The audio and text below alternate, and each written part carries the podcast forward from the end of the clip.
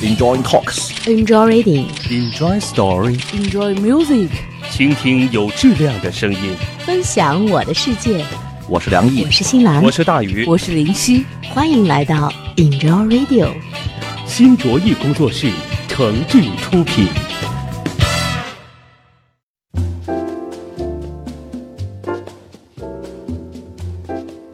嗨，各位好，这里是 Enjoy Radio 响电台，我是本期的节目主播大宇，要跟大家一起进入今天的 Enjoy Story，我们将给各位讲几个有关名人婚姻的小故事。另外要提醒大家的是，在收听节目的同时，欢迎大家关注我们的新浪官方微博 Enjoy Radio 响电台，一起分享我们的想法和感受。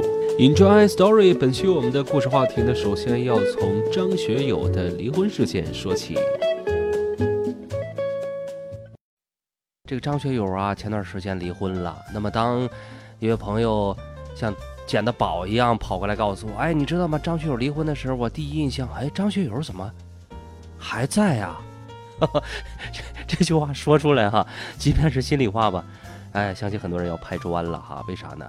呃，毕竟张学友是歌神，在歌坛上有一定影响力和号召力，被载入了歌坛史册。那么，还有一种不得不面对的现象，就是现在啊。哎，你九零后们啊，甚至八五后们，很少有认识、熟悉、了解张学友的人了。那都谁认识张学友啊？现在看看啊，论年纪来讲，至少得是为人父母的，甚至还有很多像离退休人员。就是这些关心张学友的人们，听到这条消息的时候，我总结了，他们大体分成是两派。一派说了哈，张学友啊，终于离了啊，等了你这么多年啊，你可算离了。哎呀妈，可累死我了。说人离不离婚，你累什么呀？当然了，我相信这些人的心目当中的潜台词就是：凡是名人都得离婚。那么你张学友身为名人，如果你不离婚的话，那么您就是太另类了，都对不起“名人”这俩字儿啊！不离婚，一辈子忍辱负重，甚至谁都不跟谁说话，死撑着，死要面子也不离婚，那是老百姓干的事儿，因为名人绝对不是。谁跟谁一生气，谁跟谁一 吹胡子瞪眼，甚至谁少给谁几块钱花了，都有可能造成离婚。所以，名人的婚姻最脆弱。你张学友离婚早晚的事儿。当然，我们等了你二三十年，你还算是不负众望，终于是离了，真是大快人心。另外，还有一种人的想法是什么呢？哎呦，张学友都离婚了啊，我们不相信爱情了。因为啥呀？人人都知道张学友的这个婚姻历史啊，可以用马拉松来形容。你说跑马拉松那么累啊，需要的是什么呀？是奥林匹克精神，坚持、坚持再坚持。但是这种人有没有想过呢？马拉松他也得有个终点呢。如果说这一个人有生之年连终点的模样都没见着，连终点那个标都没有冲刺到，那他还跑个什么劲呢？不过都是离婚，都是冲向了终点。我相信长跑的选手要比那些短跑的选手最后获得金牌的含金量要高得多。我会送你红色玫瑰，你别拿一生眼泪相对。未来的日子有你才美，梦才会真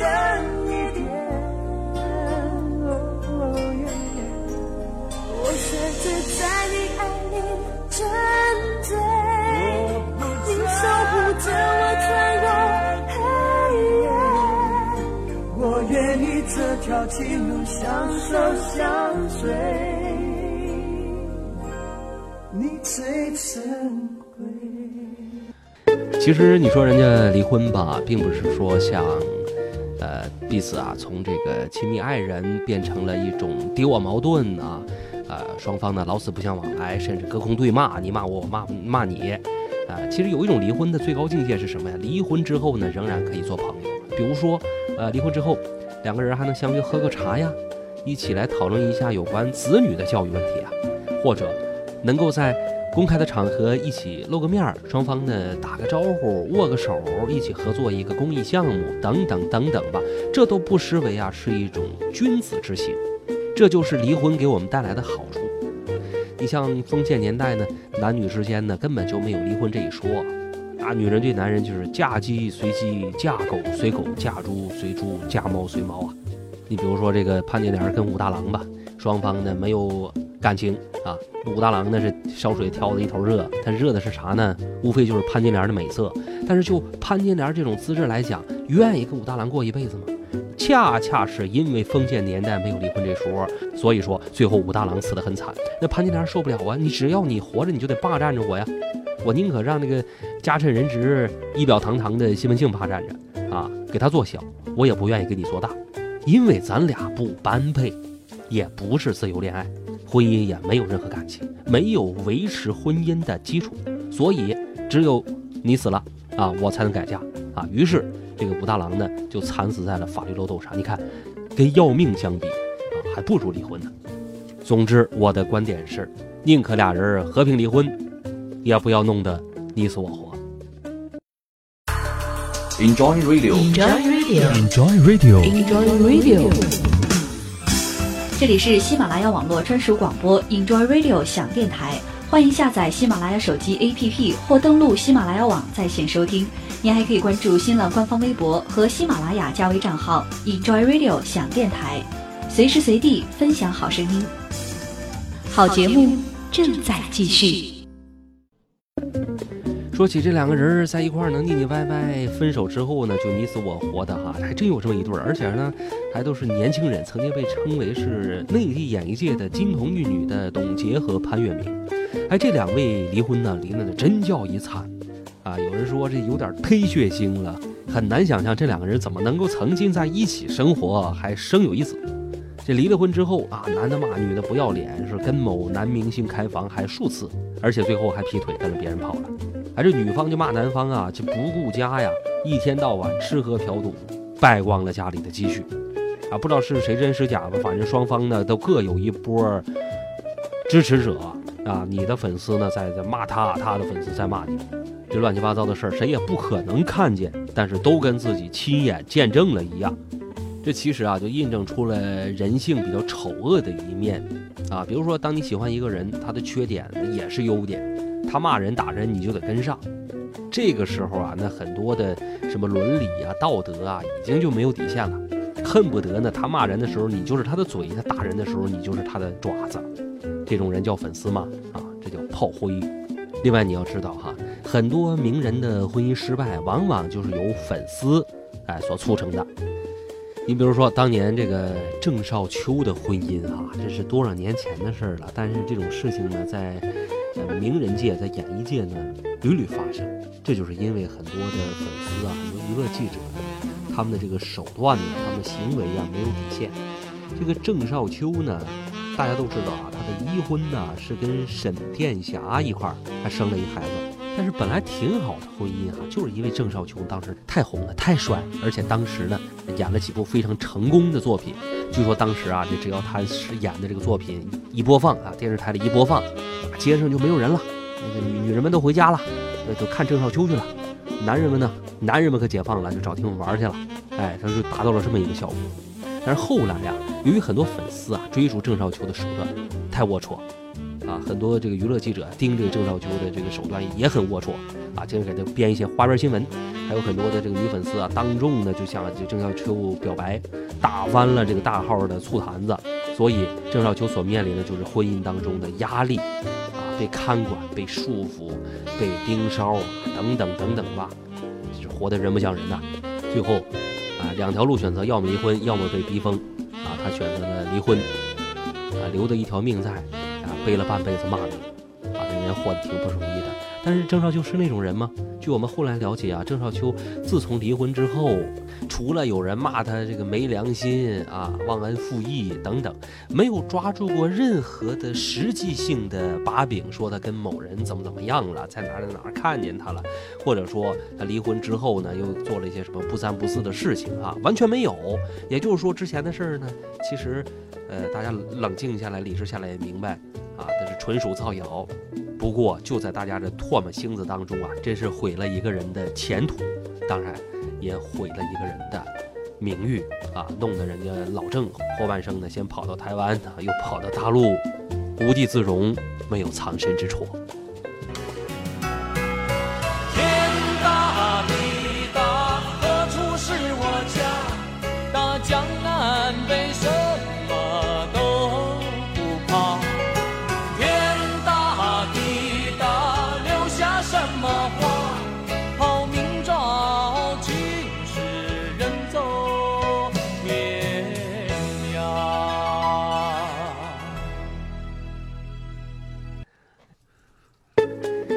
说完了这个被人老婆欺负的哈，咱再说说打老婆的，咱来说说疯狂英语的创始人李阳。这李阳啊，在我们小时候觉得特别风光，哎呦，这人懂外语，而且呢说的比较变态。那个时候懂外语的人多少啊，而且又能面对那么多人，大庭广众之下就吧唧吧唧自己说外语，不管下面能不能听懂，反正就就就说了，啊，还收钱，还卖磁带，但挣多少钱？但是现在我们看看，不过如此吧。啊，最起码你这人这两撇不够啊！打老婆，骂老婆，你仗着自己英语也好，中文也好啊，你换着劲儿的骂自己老婆，可能也听不懂。你看看人新东方的于洪敏，据说于洪敏是啥呀？于洪敏是个气管炎呢。所以两个同样的企业在对比之下，这个气管炎的企业明显要好于打老婆的企业。记得这个于洪敏呢，就不止一次啊，在公开场合呀，呃，就感谢自己的老婆。对自己老婆说什么呢？就告诉所有的他的这个学生、支持者和拥护者，说一个女人的唠叨啊，是一个男人成功的不可或缺的力量。为什么说这个成功者身后都有一个女人呢？啊，这个女人到底做了什么呢，让这个成功者变成了一个成功者呢？啊，很显然，这个女的有的时候呢，在钱上啊帮不了这个男人，哎，在这个技术上啊也给不了她什么这个支持啊。唯独在这个坚持不懈、深刻挖掘这一条上，这个女人有天生的啊，呃，叫宽以待己、严以待人的天赋。什么叫宽以待己啊，严以待人？你说这个女人邋邋遢遢，说这个女人啊，除了化妆呢，一天到晚什么都不干啊，甚至女人除了这个呃，这这哄孩子做饭呢，基本上没什么大本事。这样的女人很多哈，但是她们都有一个共通之处，就是希望自己的男人 能够顶天立地，希望自己的男人能够出人头地啊，能够比别的男人要强一点。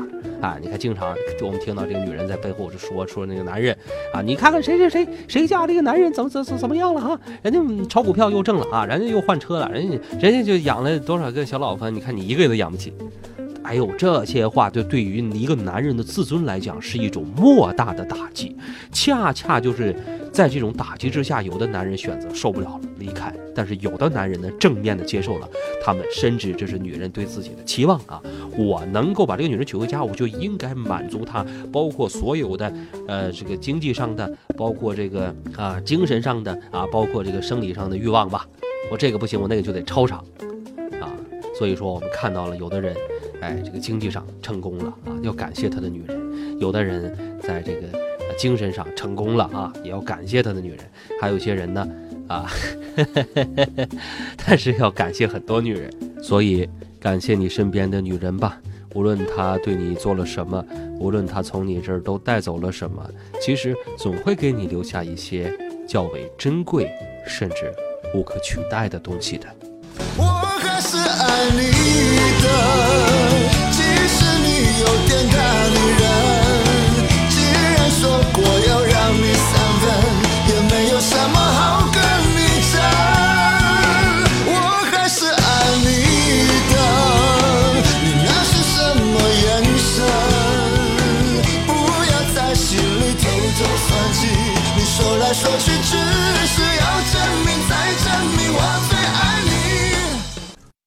说到这个名人呢，比较。啊，婚姻失败的，除了离婚呢，还有一种境界啊，我们叫他叫什么呢？私奔啊！记不记得两年前有个叫王功权的一位名人，是一个著名的投资人吧？呃，和一个女学生，俩人呢就就私奔了，而且呢就走之前呢是告诉了所有人呐，通过微博说我要私奔了啊！我就今天的某时某刻从什么时候开始，我就跟谁谁谁我私奔了，时间、地点、人物、事件的说的非常清楚啊。还但是有人说了，这这这叫私奔吗？啊，这私奔有有这么公开的吗？这叫公奔，公开的就跑了。然后紧接着啊，这俩人是不见踪影了，但是给我们留下了就舆论的一片哗然，而且呢，留下了很多的娱乐元素，甚至微博上出现了一个叫私奔体的东西。这怎么说的呢？叫老夫聊发少年狂，不寻常是新浪李靖洪福，今日看玉郎。为报红颜私奔去，鬓为霜又何妨？以为自此两茫茫，众红妆怨情郎。看官人众，happy 转发忙。不想隔日枉神伤，不思量，假荒唐。对于这种背叛婚姻，而且呢是比较公然的践踏了人们对于婚姻的观念的底线的行为，我觉得多数网友表现的还是比较理智的啊，纷纷声讨。啊，包括这首，呃，貌似取笑，其实呢是一种非常深刻的讽刺的，叫私本体的江城子，啊这样一首词的出现，啊目的也是为了以正视听，告诉大家私奔呐、这种做法呢是被人所不耻的哈，啊有本事你像其他名人一样你离呀啊你没本事你就跑啊。哎，但是你公开的跑，这又是向谁来宣战呢？无非是在挑战大家对于婚姻的一种传统的伦理道德底线。不过回头我们又想想，这日子得过得多差呀，什么程度啊？这名人的婚姻就不幸福到这个程度了吗？啊，呃，没感情，啊，没性啊，光用金钱来维持，那么金钱又是彼此，我们讲经济独立嘛，彼此独立的两个人，你花你的，我花我的，我也没有必要在一块过日子了。于是呢，啊，就出现了众多的这种一种叫是以王公权为代表的私奔现象。啊，但是我个人对于私奔怎么看呢？我觉得我们老祖宗在这一点上做的太伟大了。我们老祖宗哈发明这个字儿，你看吧，私奔，是吧？他这个英文缩写怎么讲啊？私私奔奔啊，这个英文缩写，所谓英文缩写无非就是把这两个字的大大写字母、开头字母单拿出来啊，私奔啊，一个 S 啊，一个 B 啊，这就是我的观点。不过后来啊，两年以后，大快人心的事情出现了啊！就在二零一三年的年底吧，啊，这个私奔的王功权呢，不知道怎么着就被逮回来了。不过我们发现呢，呃，把这个王功权逮回来的并不是他老婆，也不是他孩子，而是警方。据我们所知呢，王功权因为涉嫌了一个刑事案件啊，现在呢已经是被取保候审了，准备等待这个法庭法律的严惩了。于是我们再通过这个前前后后这些事儿吧，深刻剖析，也许这种私奔现象并不是因为感情而跑的，而是因为要逃避其他的一些惩罚吧。但是回过头来，我们再盘点一下啊，呃，整个的名人界是不是所有的婚姻都那么凄惨呢？下场呢都那么血腥呢？其实不是啊，有很多严于律己的名人呢，他们的婚姻呢也是非常的幸福且成功的，他们更懂得珍惜，更懂得啊自己的一种特殊的身份所带来的一些来之不易的爱情。你比如说，呃，刘德华啊，一辈子出名，但是我们并没有看到太多的他的一些关于感情方面的一些负面的迹象。爱刘德华的女人呢，这个多大岁数都有。啊，向他表示的也不少，甚至有一些要死要活的，这个当中要跳河的也有很多。而我们看到呢，刘德华其实他的一生的这个爱情走来呢，也很多的不如意，也有过失去，但是呢，也有一些收获吧，很幸福。另外还有一位演艺界的老大啊，成龙，他的婚姻呢也是比较幸福，甚至幸福到什么程度了呢？他的儿子出道之前啊，我们很多人呢甚至不知道他已经结婚了，都在琢磨着这这人这么大岁数还不结婚呢。他们有一个共通之处啊，就是把自己的老婆藏得很好，这是一种保护吧。有人喜欢炫耀自己的爱情，但是低调的婚姻往往能够长久。因为它可以人为的避免很多负面的因素，比如说，呃，是非，比如说，呃，谣言，啊，比如说外界的侵扰，啊，侵入，还有自己的一些欲望的不可控因素。好了，非常感谢各位收听了今天的 Enjoy Story，我是大宇，朋友们也可以来到我们的新浪官方微博 Enjoy Radio 想电台，期待您的关注。我们下期节目再会。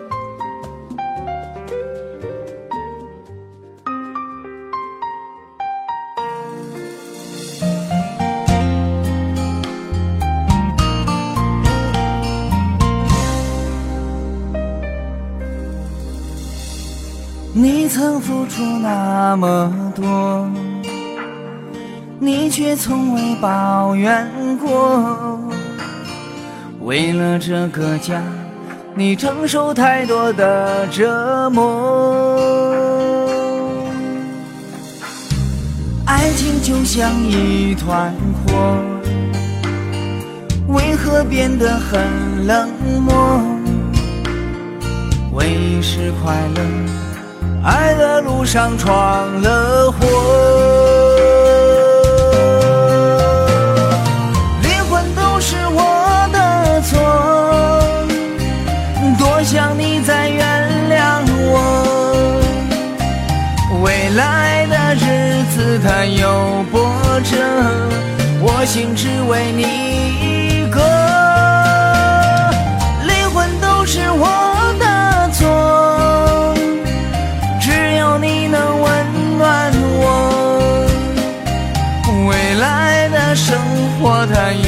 挫折，我心只要为你活。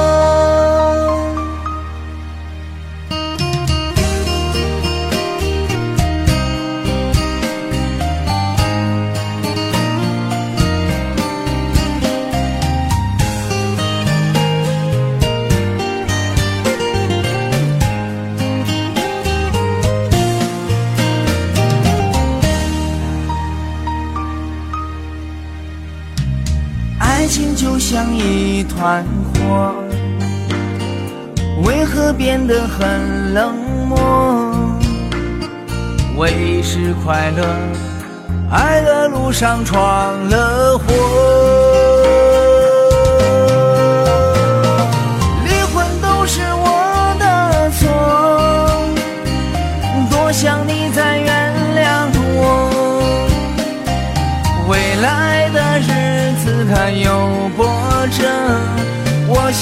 为你一个。离婚都是我的错，只有你能温暖我。未来的生活它有挫折，我心只要为你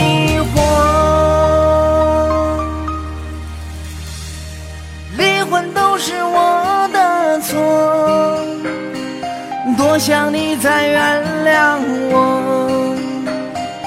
未来的日子它有波折，我心只为你